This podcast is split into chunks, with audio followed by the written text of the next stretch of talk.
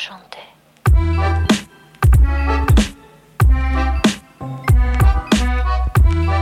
Varmt välkomna till Toto 5. Det är tisdag den 23 augusti och vi går mot härliga tider. Champions League håller på att kvalas om för att komma in i gruppspelet och Allsvenskan, vår kära Allsvenskan, går in i en jävligt spännande fas just nu. Samtidigt pågår transfermarknaden.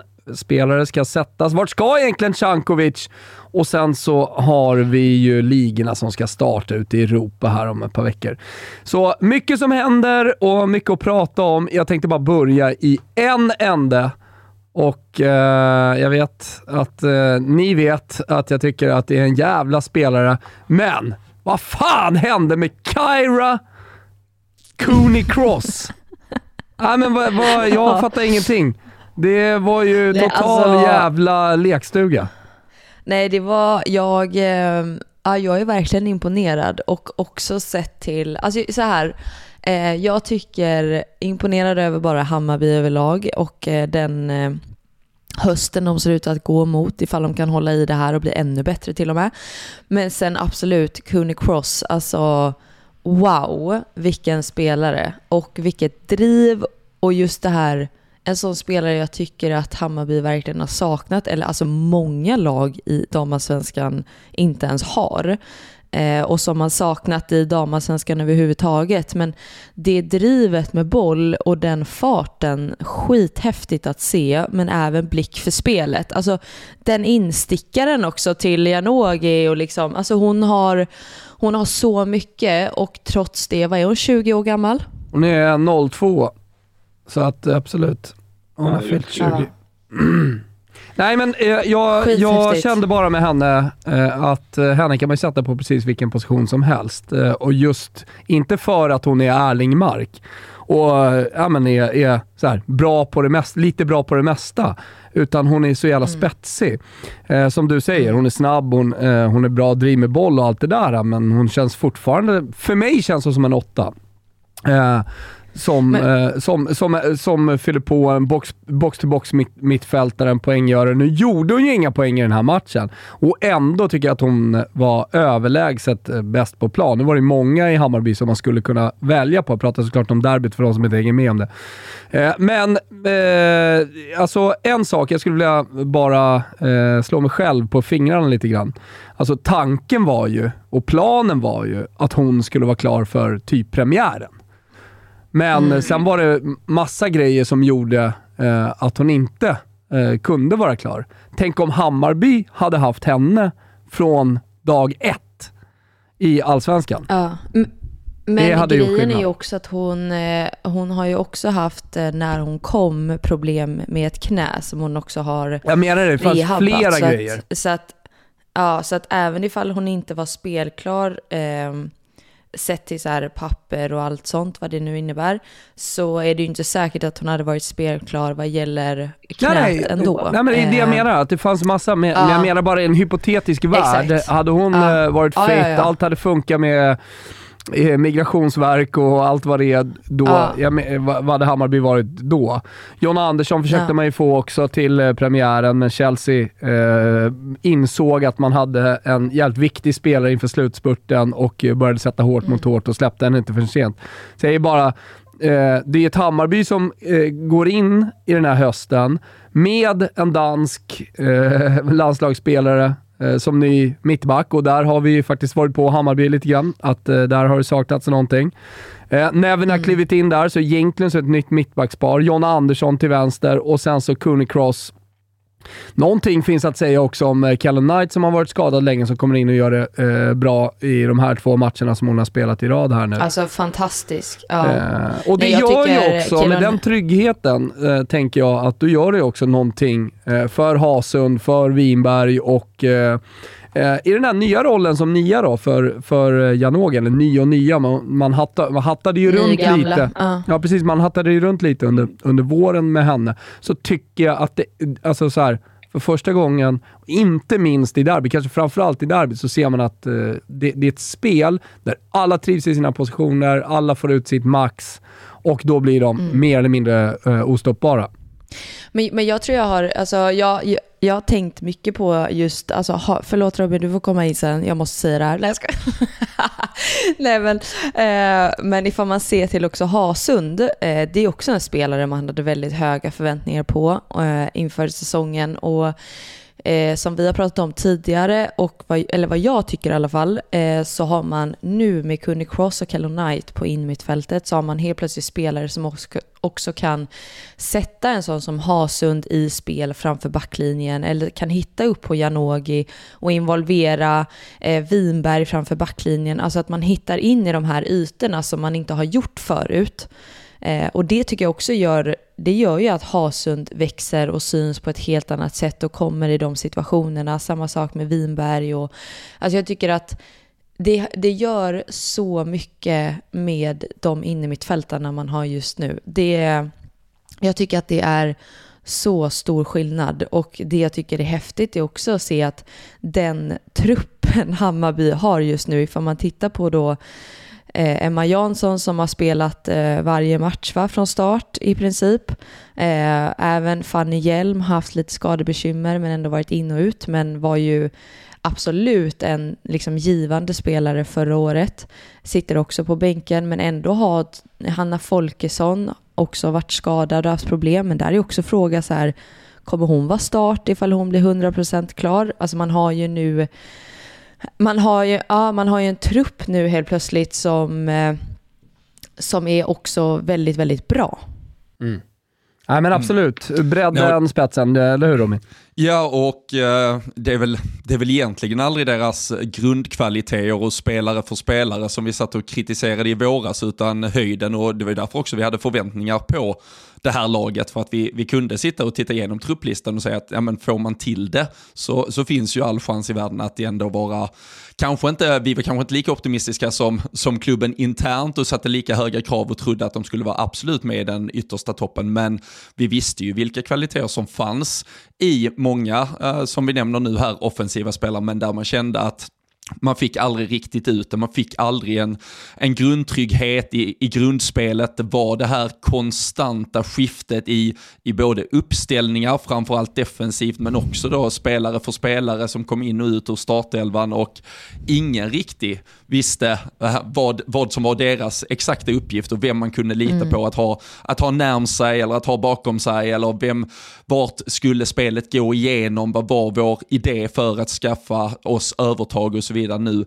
Nu ser man ju ett Hammarby som där man, alltså, ni nämner ju massa flera fantastiska spelare, och en sån som John Andersson som kommer in med den här rutinen, som vill ge det här laget ett lugn och en trygghet, och i det så har vi ju sen då till exempel Hasund, och vi har Janogi, som där vi vet att, alltså, där spetsen finns ju, där det finns möjlighet att vara den direkt avgörande spelaren i stort sett i vilken match som helst, så ett Hammarby som börjar hitta någon form av grundtrygghet här, det kommer ju vara otroligt spännande. Och nu vi kommer komma in på vilka veckor eller vilken vecka som väntar för många av de här lagen som är med i den absoluta toppen, men det blir ju lite liksom elddopet för Hammarby när de har Rosengård om, det är väl en dryg vecka i nästa omgång, eller ja, om 2 omgångar är det väl, det ska bli jävligt intressant att se hur de står sig när de kliver upp på den nivån också.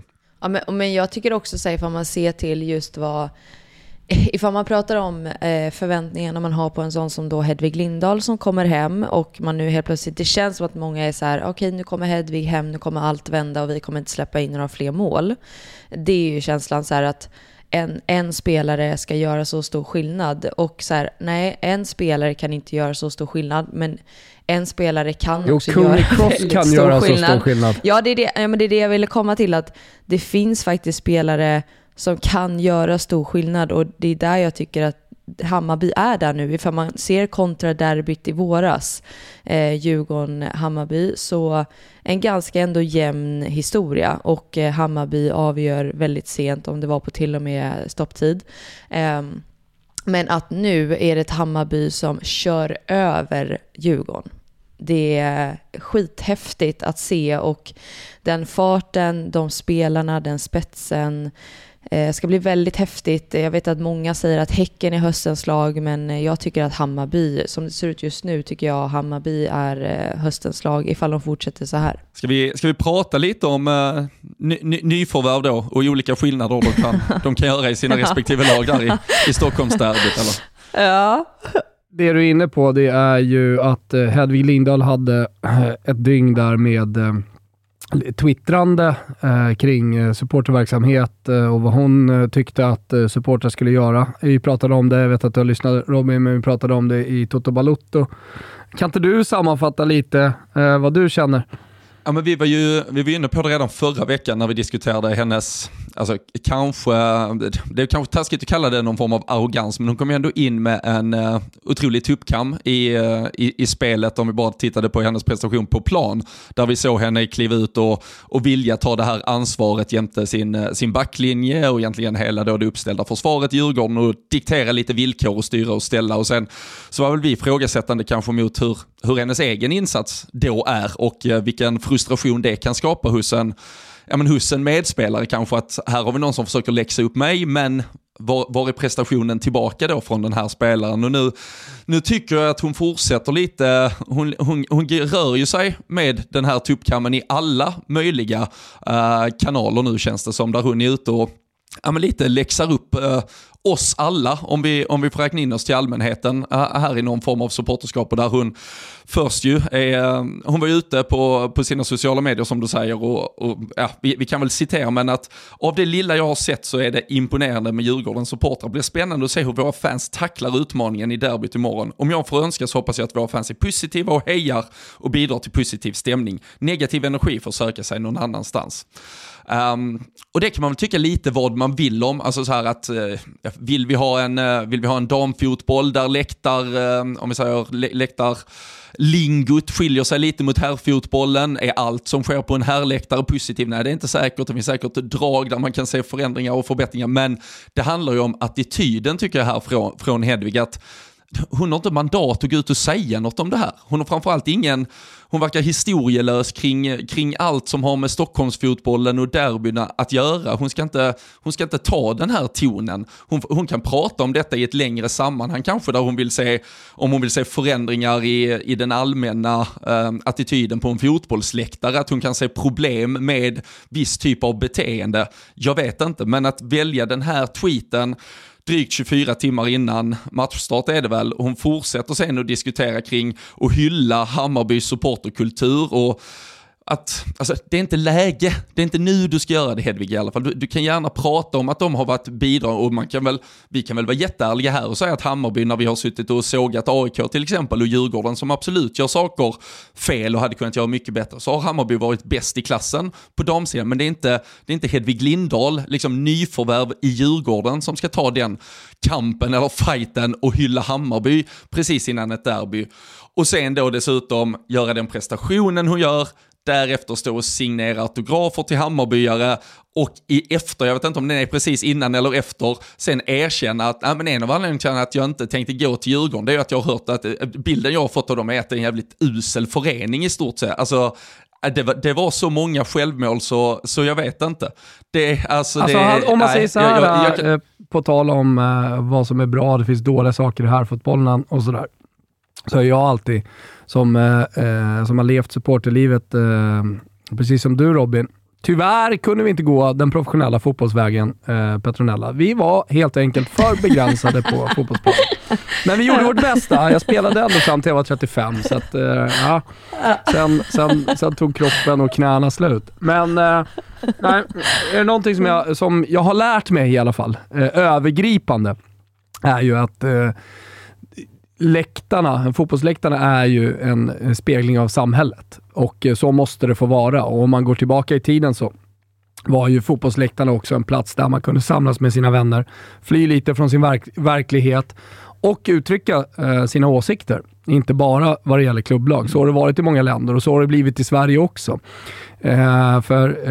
Går man återigen tillbaka på hur det såg ut liksom de politiska samtalen, så tog man ju sina åsikter ner till torget och så sa man dem. Vi har fortfarande 1 maj där man tar sina åsikter ner på torget, politiska åsikter ner på torget. Fotbollens torg är kortsidorna och där har man då uttryckt sina åsikter. Så det är någon slags grundläggande för mig och så ska det få vara, och att försöka stävja det är väl kanske en sak, men att som spelare inte förstå sin roll i fotbollen och att man faktiskt inte kan berätta för supporterna vad de ska göra och inte ska göra. Det blir ännu mer problematiskt tycker jag i ett läge där damfotbollen är på så stark frammarsch och det här derbyt bara var positivt. Exakt. Alltså ur ett supporterperspektiv så kliver den väl in på en 3:e plats eller någonting sånt i Damallsvenskan genom tiderna, skulle jag gissa. Jag såg inte hur många det var i slutändan. Skitsamma. Och Bayern har sin kortsida som är fylld och rök och ja, men, lite tifo innan. Och det, jag vet ju också att här finns det ju personer som har arbetat stenhårt för att skapa den här stämningen runt laget. Ja. Då, och Djurgården krigar och liksom vill fortsätta. Jag såg någon som hade bokat biljetter direkt efter matchen till Eskilstuna för att stötta det här laget hela vägen in i mål. De fyllde väl en buss direkt. Så det var väl Julia Valentovic som var ute och skrev att hon var gråtfärdig över stödet efteråt. Det går hem lite bättre kanske i stugorna liksom. Men grejen är så här, som jag tror, eller som jag kan känna också, att så här, jag menar, det är ju inte första gången som andra spelare går ut och hyllar Hammarby supporterkultur och att den är fantastisk och att den är väldigt drivande inom damfotbollen. Alltså det har ju andra spelare gjort också, men jag menar det är mer på sättet som hon gör det, och lite som du säger Robin, så här, den tonen och den framtoningen.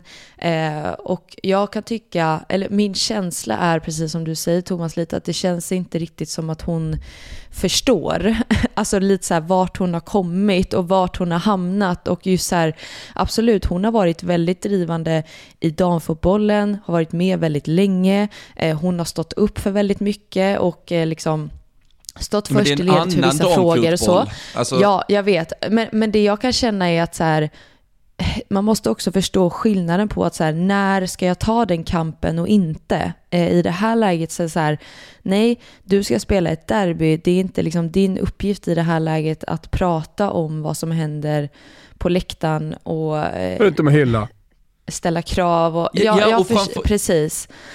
Och det är där jag tycker att det blir lite fel, och det känns inte som att hon, det känns bara som att hon inte riktigt förstår. Det är min känsla. Nej, men det finns ju ingen anledning, alltså där vet jag, så kom vi hade haft en historia av problem på damfotbollsläktarna. Det kan vi väl vara ganska ärliga och säga med att vi inte har i alla fall. Så att ens välja och formulera sig kring att idag vill vi inte ha något negativt. Det är lite som att vi skulle säga, alltså allt det här med att skrika att vi ska mörda folk och kasta bengaler, det måste vi sluta med. Det har vi väl aldrig någonsin haft på en damläktare. Alltså, så det är väl, vi är ju inte där, vi behöver någon pekpinne, vi behöver inte att Magister Lindahl kommer in och läxar upp oss, och där känns det ju som att hon är helt fel på, och alltså, gå ut bara sådär, och vill man kommunicera att det ska vara positiva toner, det får väl vara från officiella kontot då, typ att kom ihåg, det är barn på läktaren, bete er, skärp er, så fine. Men det är ju inte Hedvig Lindahls roll att göra det på det här uppläxande sättet. Men det fanns ju ingen uppviglande stämning heller inför det här derbyt. Det fanns inget att stävja. Det fanns inga varningssignaler som gick. Alarmklockorna var liksom tysta. Här är det derby. Det är väl liksom bara kom. Alla djurgårdare, kom. Mm. Exakt. Ja. Och sen efteråt liksom förtydliga att nej, men egentligen så tänkte jag ju inte gå till det här laget, för jag har ju hört så mycket skit om dem. Alltså jag var ju där och såg den här matchen. Satt för övrigt i vinkel där Hasund hittade in den när Hedvig Lindahl tog ett steg ut. Det har ingenting med någonting att göra, men jag bara satt i den vinkeln och noterade att hoppsan, nu tar han ett steg ut. Ganska tidigt gjorde hon det. Mm. Men är det alltså en sak som jag tänker att det är många som är oinvigda i damfotbollen och många som kanske tänker att det är tråkigt att gå på damfotboll och att man skiter i det här där. Men uppenbarligen så är det så eftersom 2/3 av arenan fortfarande står tom. Man kan introducera den här matchen för supportrar genom att faktiskt i det här läget, som många länder har gjort också, ha prezzi popolari, alltså att ha väldigt billiga biljetter. Djurgården som fick ena kortsidan skulle till exempel kunna ha en, alla som går på Europamatchen som går idag får också en biljett till derbyt. Så köper du den biljetten får du den. För att introducera, för vi är fortfarande i det läget nu. Och jag vet inte vad ni tycker om det. Nej, men jag tycker bara allt du gör, tittar vi på alltså såklart nu spelar England lite i en annan liga med tanke på vilken boost de har fått av EM-guld, men alltså de har sålt ut sin helt betydelselösa VM-kvalmatch mot Luxemburg som ska spelas i Stoke inför 30,000 pers här om ett par veckor. Alltså de använder ju allt. Nej, men de slår på varenda jävla trumma. Vi pratade momentum för ett par månader sedan här, och det är ju ett momentum som svensk fotboll valde att inte använda alls. Vi har en landslagstrupp som presenteras inför det här kommande kvalet idag om ett par timmar. Jag har inte sett någonting om det om jag ska vara helt... Alltså, var är liksom, var är peppen? Var är snacket? Var är chansen till att skola in? Alltså det nya landslaget, vad är det för spelare som är... Var är media? Vad gör vi av det? Det är jättesvagt att vi inte använder någonting här och att inte klubbarna använder de här derbymöjligheterna som ändå finns. Och att man tillåter det att vara så att du tillåter någonstans från Djurgårdens sida att du tillåter en prestigevärvning som Hedvig Lindahl att vara oinvigd i vad supporterskap betyder. Det hade väl varit nu pratade om efteråt här, läste jag någon intervju med sportchef och annat om att de borde såklart ha gjort med, men alltså, det borde väl ha legat, det måste varit jätteintressant för dem att få hem en, hon kan ändå vara, alltså det är ju en profil, hon hade kunnat utnyttjas om man förstår mig rätt till att fortsätta bygga den här hypen istället. Så det första hon gör är att skapa polemik bland de liksom egna supportrarna. Det är svårt, och det visar lite, för du hade aldrig låtit det bli så på här sidan. Du hade aldrig tagit så lätt på det. Du hade aldrig schafflat bort ett sånt här läge. Men det är fortfarande jävligt många steg kvar att gå innan vi är på innan vi får rätt på allting.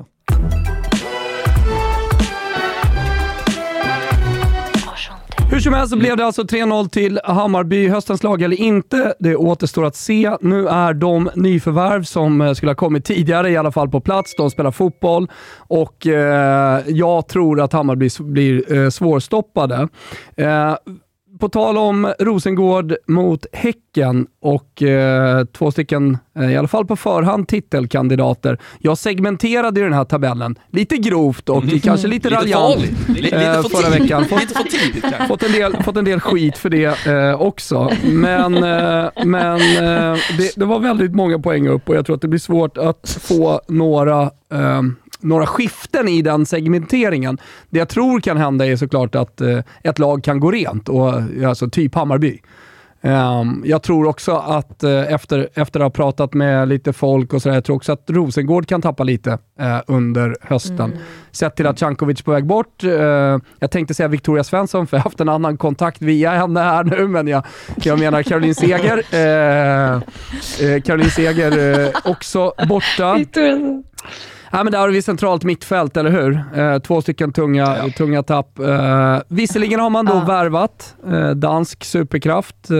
Men hur tänker ni kring Häcken-Rosengård? Nej, men alltså det jag kan tycka kring Rosengård, för man ser, vi kan ju säga det också, att man förlorar ju sin första match på säsongen mot Piteå i fredags. Och det var ju... jag får ändå säga, jag tycker det är en skräll. Hade inte tänkt mig att Piteå skulle vinna den matchen, och att man ändå gör det på hemmaplan där man är starka. Men ifall man ser till Rosengård den matchen, och just som du säger, Seger inte med, det gör skillnad. Tjankovic är nu bekräftad att hon kommer lämna klubben, så henne kommer vi inte se mer av. Och då helt plötsligt så ska man liksom förlita sig på Mia Persson, och Öling har ju gått in igen på inmittfältet, spelade ju lite vänsterback ett tag. Och sen har man Bredgård, och Absolut, jag tycker Bredgård är en väldigt bra spelare, men jag tycker Mia Persson och Öling, det går lite långsamt. Jag tycker inte att det finns alls samma rörelse som det har funnits med Tjankovic och Seger. Jag tycker att de kompletterar varandra mycket mer och det går snabbare, och det gör också att resten av laget, det blir ett högre tempo och mer rörelse tycker jag allmänt i anfallsspelet. Men nu med Öling och Mia Persson och även med Bredgård som under några gånger av matchen liksom droppar ner och hämtar boll, som kanske ska vara den mest offensiva av de tre, så har man inte någon annan som tar det ansvaret uppåt, och då tycker jag att det blir för långt steg mellan lagdelar, att det blir för långt steg mellan liksom mittfält och forwards, så man får inte liksom, man sitter inte ihop på samma sätt tycker jag som man har gjort tidigare, och det tycker jag, sett till i alla fall mot Piteå, så tycker jag att det såg inte jättebra ut. Sen så nu ska vi ändå säga det att Olivia Holt fick ju inte spela jättemycket men kom ändå in. Man har också Fredrike Tögersen, en dansk som är tillbaka nu från korsbandsskada. Man har Fiona Brown också på bänken igen. Så att man har ju också spelare på väg tillbaka som värvades också förra året eller inför säsongen också att vara avgörande för Rosengård. Får jag bara fråga en sak, Robin, för att bolla över det som Petronella säger. Kan vi se en liten kapprustning i Damallsvenskan här nu? Alltså, jag tänker att Hammarby driver ju på det ganska kraftigt här. Rosengård har gjort det under längre tid. Känner nog också lite press bakifrån. Häcken som kommer in med Häcken också. Ja, precis, med dels fantastiska faciliteter och förutsättningar för att utveckla det laget som finns, men också bra, stabil ekonomi i grunden. Kan man redan nu känna små tendenser på en liten kapprustning? Nej, men det jag tycker vi börjar se i några av klubbarna, om du nämner Rosengård, du nämner Häcken, du nämner Hammarby, Linköping kanske inte visst. Det är väl framförallt att de här klubbarna har nog börjat hitta var svensk fotboll är på näringskedjan. Alltså var är vi? Vi är inte där vi var för 15 år sedan och man skulle försöka plocka hit Marta, utan vi är på ett annat ställe just nu, och det måste vi förhålla oss till istället. Och vad är det då vi ska titta på? Ja, men då är det kanske danska landslagsspelare på en nivå ner. Det är kanske några norska som ligger på väg in i truppen. Vilka marknader är det vi tittar på? Vilka ligor är det vi kan värva ifrån? Och där tycker jag man ser de här klubbarna som vi nämner, de har hittat den nivån, de har hittat hyllan man kan handla ifrån, de har haft ett gediget, i förhållande till många andra, ett scoutingarbete där du har börjat plocka upp unga spelare. Vi nämnde Häcken, vi pratade om Häcken förra veckan. Jag tycker, tittar man, det är ju jävligt häftigt så här, så de startar med 3 stycken i en fyrbackslinje som är under 20 år. Alltså det är Hanna Wik som är 18, Nelhage 19, Anna Sandberg som vi pratade om förra veckan 19, sen är vi väl Avi Luke är väl 37 däremot, så de kommer Ja. Det är helt okej. Ja. Men ändå, annars liksom att ha 3 spelare under 19-20 år i en fyrbackslinje. Där tror jag att de klubbarna som så snabbt som möjligt gör den här klimatiseringen, det var ju exakt det här som AIK pratade om, att de vägrade förhålla sig till, utan de skulle hitta någon egen modell, och vi får ju se hur kostsamt det kommer att bli, men jag tror att de här klubbarna, de har förstått vad svensk fotboll är, vilken typ av spelare det är vi ska attrahera, vad vi kan erbjuda, vad som är usparna för att komma till de här lagen, språngbrädan kanske ut då till nästa steg. Vi kommer nog ganska snabbt ligga som en liga 6-7-8 i världen, och det är i så fall jättebra. Tittar vi på här sidan som är väl 23-24 ute i Europa, så länge vi kan hålla damallsvenskan klart mycket högre än så kommer vi vara ett bra mellansteg, och klubbar som förhåller sig till det kommer att kunna göra jäkligt fina affärer. Det kommer att vara fantastiska spelare som passerar via damallsvenskan. Det får man acceptera. Och lagen som snabbast hittar rätt där kommer att sticka ifrån de andra. Okej, men hur slutar det nu då? Jag vill ha era spåkulor. Vilket lag i toppen blir det som tappar? Jag säger Rosengård. Jag tror Häcken kommer gå bra. Jag tror att Hammarby mer eller mindre kommer gå rent. Och då har vi Linköping kvar. Alltså, jag tror att Linköping kommer fortsätta lite som de har gjort. De kommer vara med där. där uppe. Men kanske blir, ja men de slåss om tredje, fjärde platsen i slutändan. Alltså jag tycker nu får man se till, absolut nu möter man Brommapojkarna, Linköping. Men jag tycker ändå Linköping ser riktigt bra ut och har sett väldigt bra ut under hela säsongen. Nu ligger man ju också etta just nu, men då ska ju Rosengård och Häcken mötas imorgon och har en match mindre spelad, så att det kan ju fortfarande förändras. Men att man ändå nu ligger etta, man har tagit den platsen och att man spelar det spelet som man gör. Alltså jag lyfter dem väldigt mycket bara i studion igår, ifall man ser till också spelet som de har och de spelarna de har. Jag tycker det är väldigt, väldigt häftigt, och framförallt en sån som vi pratar om, Cooney-Cross på innermittfältet, men ifall man ser till en sån som Momiki på Linköpings innermittfält och som även huserar mycket som tia framförallt, men den tekniken hon har och vad hon gör för Linköping också är ju skithäftigt. Men det känns som att ifall man ser också Linköpings bredd på trupp, ifall en sån som under den här matchen Fischer går ut, Takarada går ner, Ellingsen som i princip har startat varje match kommer in på innermittfältet och att kan spela just helt plötsligt så här, nu är inte hon start på samma sätt, eller i alla fall inte den här matchen, och har varit det hela tiden, men att man också har en väldigt bredd i den här truppen och spelare som kan spela på väldigt många olika positioner, men att det inte förändrar heller jättemycket sett i spelet. Det känns som att alla förstår sina roller och det är väldigt tydligt vad man ska göra på plan, och det tror jag också är ett vinnande koncept för Linköping. Så att Linköping ligger också väldigt högt faktiskt på min lista. Sen så tycker jag det ska bli väldigt intressant att se Häcken nu mot Rosengård, för absolut, man vinner 6-0 mot Örebro. Jättebra spel, jättebra fart och en bra match från BK Häcken, men man möter ändå Örebro som jag inte tycker står upp överhuvudtaget och inte gör en bra match. Så att det är ju nu mot Rosengård som det kommer liksom på något sätt, det är nu man visar vad har man för kapacitet. Och sen även det senare i helgen har man Kristianstad och Rosengård har Linköping. Så det är en väldigt, väldigt spännande vecka som vi har framför oss, där man kommer få se liksom, vad har de här trupperna och de här lagen för nivå egentligen. Ja, men seger här, jag ska bara säga det så folk hänger med. Vi kommer ta tabellen framför sig.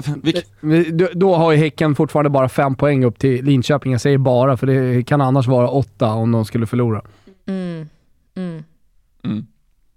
Ja, och framförallt där är det ju alltså, Häcken, med, även om de skulle vinna mot Rosengård och då bara ha 5 poäng till, det handlar väl lite om att det är så pass alltså, ändå många, eller det är både Kristianstad, Rosengård och Linköping. Ja, jag nämnde inte Kristianstad, men de är ju där också. Nej, och jag tycker ja, det är ju bra att vi lyfter upp Linköping. Jag kanske lite inför uppstarten av hösten här kände att de hade fått lite för mycket utdelning i våras och visste inte om de riktigt hade allt vad som krävdes för att gå. Men de har ju i alla fall än så länge visat mot, du nämner det, beskedligt motstånd kanske, men de har ändå visat att där finns en kvalitet och framförallt kunna följa med lite som en dark horse, precis som att vi inte kanske har nämnt dem så mycket, så tror jag kanske att vissa konkurrenter heller inte tittar helt på dem, utan man tittar på andra lag, var man har dem i tabellen. Och lite samma med Kristianstad då, som nu blir det ju inget Champions League-spel för dem. De förlorar ju mot Ajax där i första kvalrundan. De har ju varit i Göring och spelat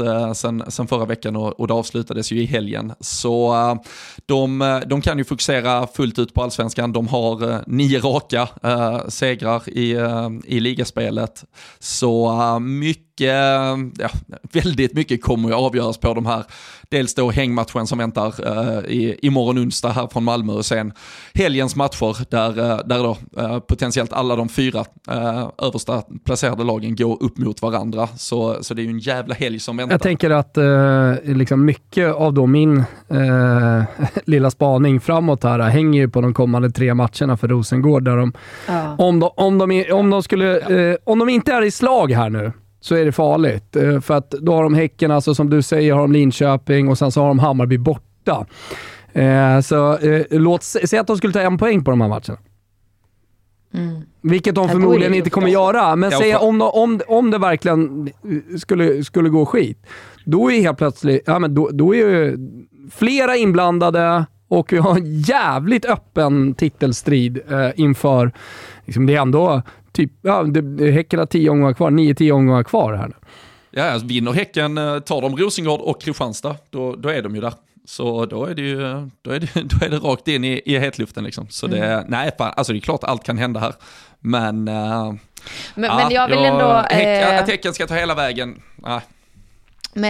Men jag tycker ändå så här, bara stryka eller förtydliga det som du också sa vad gäller Häcken. Men väldigt coolt att se framförallt Hanna Wik, matchen mot Örebro i helgen, gör sina 2 första mål för säsongen, skithäftigt. Och sen så även tycker jag kul att se nyförvärven Dora Seller som kommer in istället, får man väl säga, lite på position istället för Johanna Rytting Kaneryd. Anvegård går också in och gör mål direkt, och även Sandberg gör en jättebra match på vänsterbackspositionen, och väldigt tydligt tycker jag att det är hon som kommer ta den. Ökvist är inte ens med på bänken den här matchen. Jag vet inte om hon är skadad eller om hon är petad. Oklart att säga. Det är många spelare i Häcken ändå som inte ens är med på bänken just nu, som man värvade. En sån som Karlenäs värmade dem förra sommaren, inte heller med på bänken nu. Jag vet inte vad som gäller med Rybrink, men vi får ändå säga det att Gewitz och Rybrink som har varit mittbackspar under hela säsongen i princip, spelar ju inte, utan nu är det Nelhage som går in istället. Jag vet inte riktigt ifall det är någon skada på någon av dem, men häftigt ändå att man ger förtroende till en sån som Nelhage, eller ifall man tänker att vi har en viktig match mot Rosengård här framöver, så att vi vilar. Jag har ingen aning hur tankarna går, men jag tycker det är ändå anmärkningsvärt att man förändrar lite i truppen, men det visar ju också på, jag tycker också lite så här, bredden på många trupper ändå. Det känns som att det är någonting man har jobbat mycket på inför den här säsongen. Att man också, kanske för att det är fler matcher och man inser att vi behöver ha en bredare trupp och mer spelare tillgängliga ifall, för det kommer slita mer. Men jag tycker ändå att det är många trupper som har fått till så här, många bra spelare och breda trupper, och att man kan förändra ganska mycket ändå men inte få en jättestor förändring, framförallt vad gäller topplagen ska jag säga, och det tycker jag ändå är ett steg framåt sett till hur ligan ser ut. Men det är också lite det jag menar med att lagen, de här lagen som har hittat, de har förstått vad som behövs ungefär för den här nivån, alltså man har anpassat sig, man vet att alltså den här, värva hit en storstjärna eller något, det är inte det som kommer vara vinnande över tid, utan det handlar om ett truppbygge, det handlar om långsiktighet, det handlar om att titta på åldersstruktur, vad har vi för stjärnor eller liksom bärande spelare idag kontra vad har vi på liksom up and coming, vad har vi för unga talanger som vi kan skola vidare. Det kommer liksom, vi kommer bara se hur det exponentiellt stiger i övergångssummor och möjligheter till att tjäna pengar. Du måste bygga trupp på ett helt annat sätt, och det är jag helt med på, att det tycker jag att de lagen vi ser i toppen nu, de är helt klart bäst i klassen på det, och det är det som snarare kommer avgöra den här hösten tror jag, alltså trupperna, än en eller två spelare som sticker ut, för där är inte riktigt någon sån. Tjankovic är väl en sån vi har nämnt tidigare med en riktig X-factor, men i de här lagen i övrigt så är det ju ingen spelare som kommer bära hem ett guld ensamt till något av de här lagen, utan det kommer handla om vilket lag som får flest spelare att pricka formen och kunna använda sig av flest spelare och bäst använda sin trupp under hela den här hösten. Jag vill bara få en sak sagt kring botten också. Kämpa, Papi Marcello. Det är 0-8 här nu på de 2 inledande matcherna. 4-0 mot Örebro och sen Linköping borta, såklart en för tuff match för BP, men tuff start. AIK fick kryss mot Umeå, eller Umeå fick kryss mot AIK. Ett kryss, alltså i det här läget, kryss som inte riktigt gör någon gott. Det var ju kryss Umeå och Kalmar också. I de här lägena så kan man ju verkligen alltså göra stor skillnad i tabellen genom att vinna. Men det lever i alla fall, och det är Kalmar, Umeå, AIK och BP som ska försöka undvika de två sista platserna i botten, och sen så finns det då kvalmöjligheten där jag ser, ja, men jag ser att det är väldigt svårt för Elitettan-klubben att faktiskt göra någonting där, även om ni håller med. Ja, alltså det kan jag hålla med om, och vi får ju se här nu. Det är ju...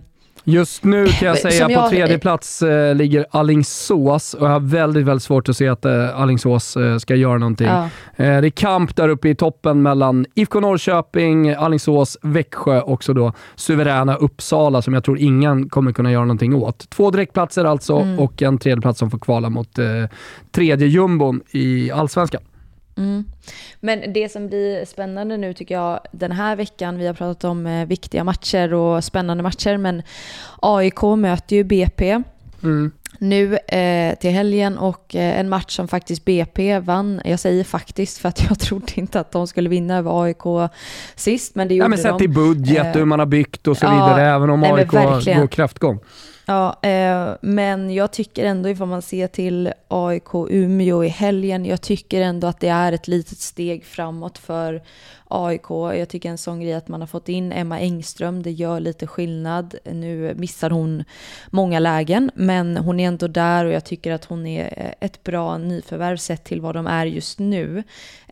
Och jag tycker att det är ett bättre AIK också som möter BP den här matchen än vad man gjorde i våras. Det var ett väldigt sargat AIK just då, och det var väldigt tungt för dem. Så att det ska bli ändå spännande att se den här matchen. Jag menar, vinner man den matchen mot BP, då har man 7, 8, 9, då har man 10 poäng, så då är man uppe på samma som Kalmar. Så att det kan ju hända mycket ner i botten också. Ja, precis, så är det ju. Ja, och de har ju i alla fall satt ett, alltså de börjar ju faktiskt sätta, nu som sagt så har det varit mot beskedligare motstånd de senaste 2 matcherna, men de har ändå satt lite av ett grundspel i defensiven i alla fall. Sen handlar det ju väldigt mycket om hur de ska göra mål, det är väl lite det man inte riktigt ser komma, men det är väl kanske chansen mot BP. Ja, men de lagen, eller det laget som inser att det handlar om att överleva här, och verkligen inser att det handlar om att överleva, de kommer också att överleva. De som tror att man kan spela boll och försöka utveckla lag och så vidare, utveckla någon slags spel under den här hösten, de kommer inte komma någonstans, utan då kommer man ryka. Utan det här är överlevnad. På vilket sätt kan vi lida oss till ett kontrakt i Allsvenskan?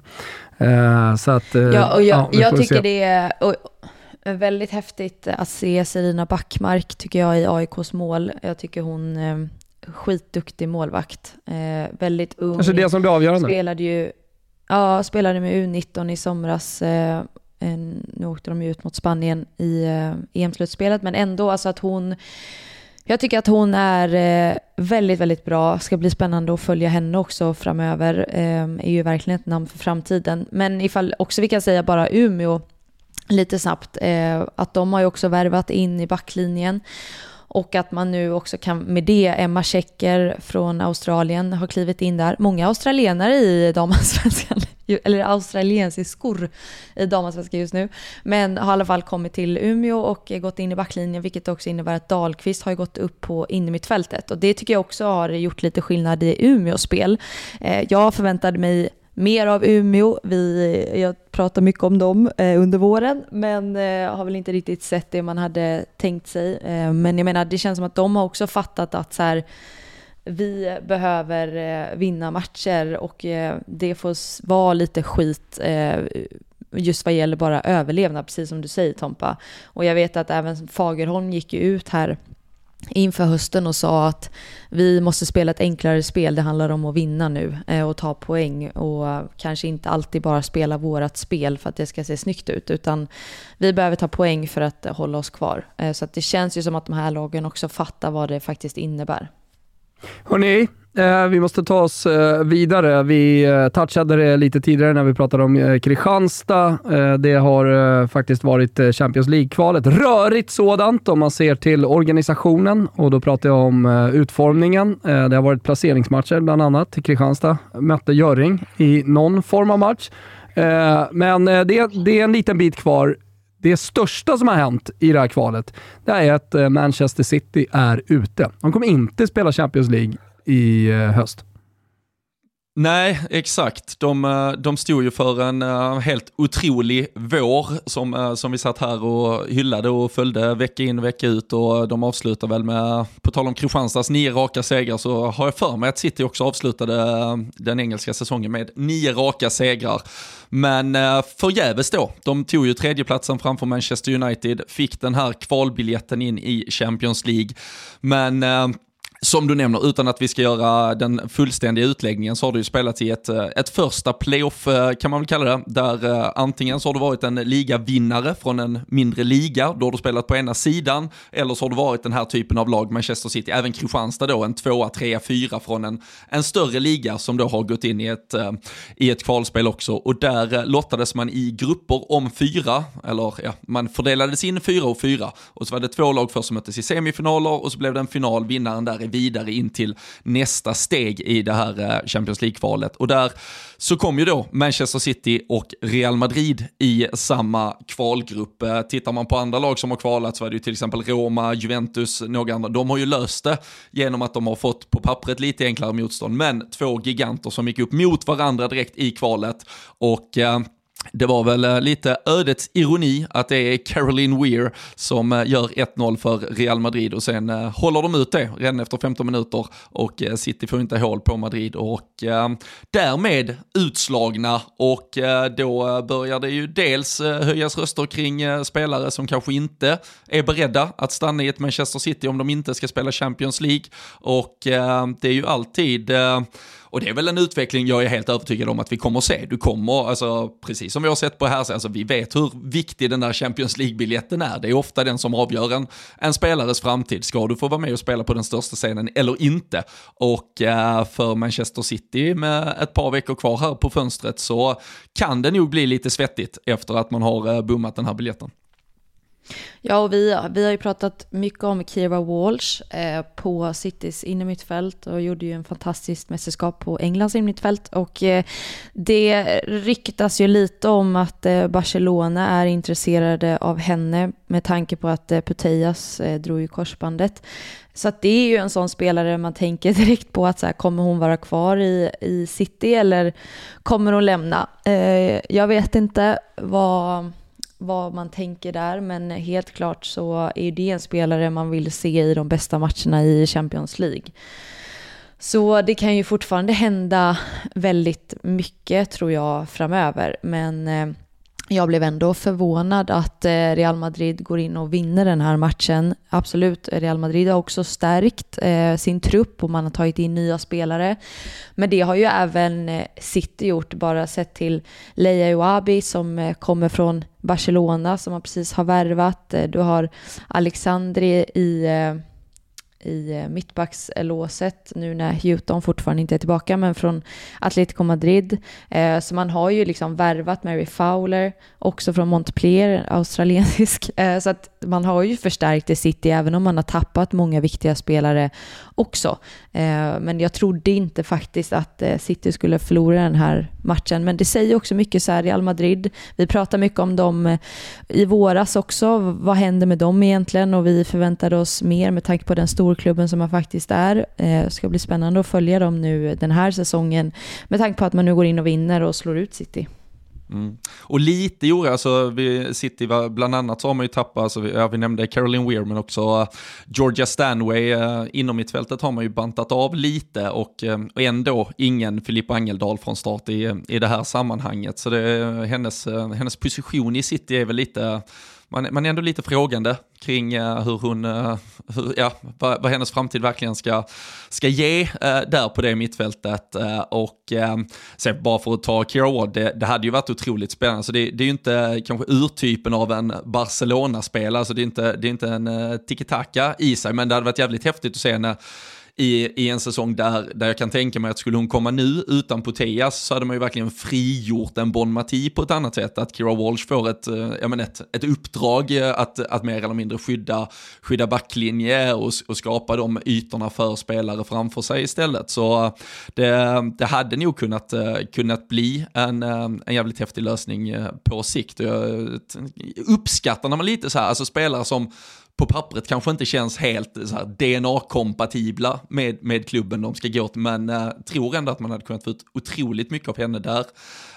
Sen samtidigt ska väl sägas, för Manchester City skulle de behålla det här laget däremot och nu inte behöva spela ett Champions League-spel, så har man ju faktiskt en uppsida potentiellt mot konkurrenter i form av Arsenal och Chelsea i hur man kommer matchas kommande säsong, vilket skulle kunna göra att man la otroligt mycket fokus på ligaspelet istället. Men det är ju det är ju en missräkning och den kommer ju stort sett innan säsongen ens hinner börja, så frågetecken är det ju absolut för Manchester City att räta ut innan det väl sparkar igång.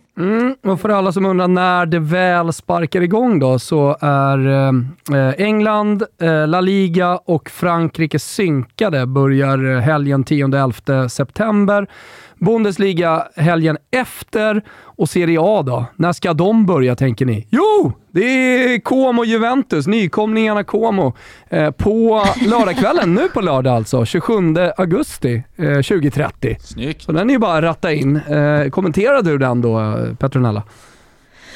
Nej, det gör jag inte. Kan man skicka in ett önskemål att man vill ha in dig som expertkommentator bredvid vår polare Gustav eller någonting? Någon mail eller någonting? Ja, men gör det. Jag ska göra det. Maila på, va? Ja, maila på. Utan hurtig! Jag tycker framförallt att vi ska lobba upp att det ska vara på plats studio från Como kanske. Ja. Kanske hela helgen. Ja. Det hade varit trevligt. Precis, nedanför Klonis villa där. Ja, det tycker jag verkligen. Skicka in ett sånt önskemål. Det som är roligt med Como, man tänker, jaha, fan, Como har kommit upp. De satsar ju stenhårt nu. Man har nya rika ägare. Fabregas har ju gått, inte för att liksom, Fabregas tar något lag till någon slags topp, så här, men de har rika ägare och de satsar, och det är damlaget ett bevis på då, att man har tagit sig upp till Serie A. Man ser möjlighet här. Vi kan väl gå igenom det laget efter att ha sett dem mot mästarna Juventus på lördagskvällen och se om vi har sett någonting. Kanske är de något på spåren. Stormatcher överlag där. Milan, Fiorentina, Inter, Parma till exempel. Så att det finns mycket att se fram emot i helgen. Skönt kul att det börjar sparka igång, eller hur? Ja, och kul att se Kosse i Milan. Och en tuff match, men det borde vara en tuff match mot Fiorentina. Sett till historien och sådär, så ska det vara en tuff match. Nu gjorde ju inte Fiorentina en bra säsong förra säsongen, men hoppas de har lärt sig en hård läxa. Jag vet inte om du har hört något från de lila. Nej, men man fortsätter ju att satsa. Nu är vi långa här, så vi ska väl inte gå in och göra någon guide, men det blir en bra match, och som du säger, fan, det blir skitkul att se Kosse komma till Italien, spela för Milan. Han blir en stor stjärna på trekvarten, och det också får jag inte glömma bort, som jag tycker Sveriges kanske bästa spelare från EM också, så att det är en spelare som kommer i form till Milan, och jag tror att hon trivs lite i den här stjärnrollen som hon får. Ja, men bara avslutningsvis, vi måste ändå säga det, Ellen White gick ju ut nu med att hon lägger skorna på hyllan. Det måste vi ändå nämna, för det är ju en spelare som har varit med väldigt länge och ett stort namn, framförallt i England men även i fotbollsvärlden, har gjort väldigt mycket för engelsk fotboll och spelade nu i City senast, och lägger då skorna på hyllan efter ett litet EM-guld. Ja, men där, alltså, häftigt.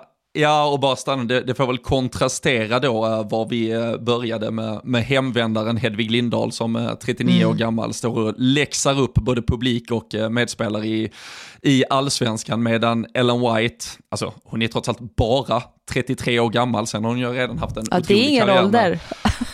Nej, det är fan ingen ålder, framförallt inte för den typen av och framförallt för det, alltså den typen av spelare hon har varit, alltså boxspelare, en länkspelare, visar hon ju i EM hur otroligt bra uppspelspunkt hon har kunnat vara för de här sen väldigt många snabba, kvicka engelska ytterspelarna framför, alltså hon gjorde ju sig väldigt, väldigt bra i den rollen, men jag tycker det är så jävla coolt med en spelare som ser att jag är på en riktigt jävla hög nivå Sverige. Jag gjorde ett fint EM. Jag var en viktig del av att se till att mitt älskade landslag vinner det här jävla guldet. Samtidigt så har jag fått se spelare som då Alessia Russo, Ella Thun, alla de här unga som kom in och avlastade efter en timme kanske när hon hade spelat och hela tiden visade att ja, men den här energinivån den finns där. Det är så många som kommer vara med och fortsätta bära fanan för det här engelska landslaget.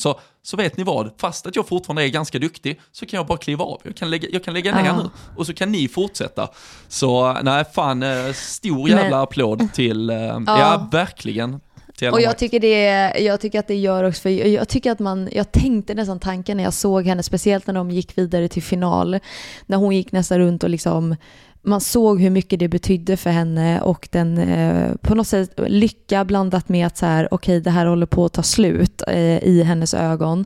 Och gick ju runt och grät och var otroligt glad och firade. Och sen även då få vinna guldet på hemmaplan, få avsluta på topp, verkligen skithäftigt att se.